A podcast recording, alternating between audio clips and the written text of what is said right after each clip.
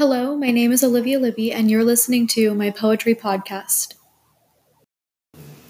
There are always times in my life where I try to sit back and admire the beauty of a moment. I think it makes memories of special times in my life rich and splendid. I try to take note of the way the sun feels, how people's hair looks, and how the and the breeze on my face. The poem A Boy Steps into the Water by Kaveh Akbar exudes this beautifully nostalgic energy that reminds me of, a, of the painting Aquamarine by Henry Scott Tuke.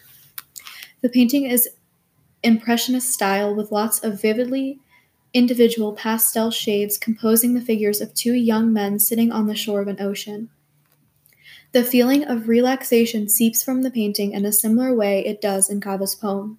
Of course, like in all of Kaveh's poems, there is a layer of sadness and regret too, which is absent from the painting but the central image remains the same in both pieces. Kaveh's poems always feature such beautiful images, and I am drawn to his work because of his refreshing and unusually an unusual word choice. I never know what he's going to say next. This is A Boy Steps into the Water by Kaveh Akbar. A boy steps into the water, and of course, he's beautiful, Goosebumps over his ribs, like tiny fists under a thin sheet, the sheet all mud wet and taste of walnut.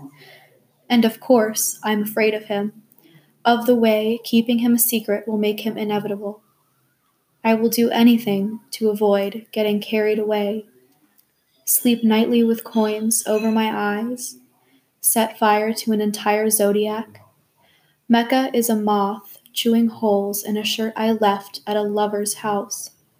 A body loudly consumes days and awaits the slow vibration of its heart. A lightning rod sits in silence until finally the storm. Now the boy is scooping up minnows and swallowing them like a heron. I'm done trying to make sense of any of this. No one will believe anything that comes out of a mouth like mine.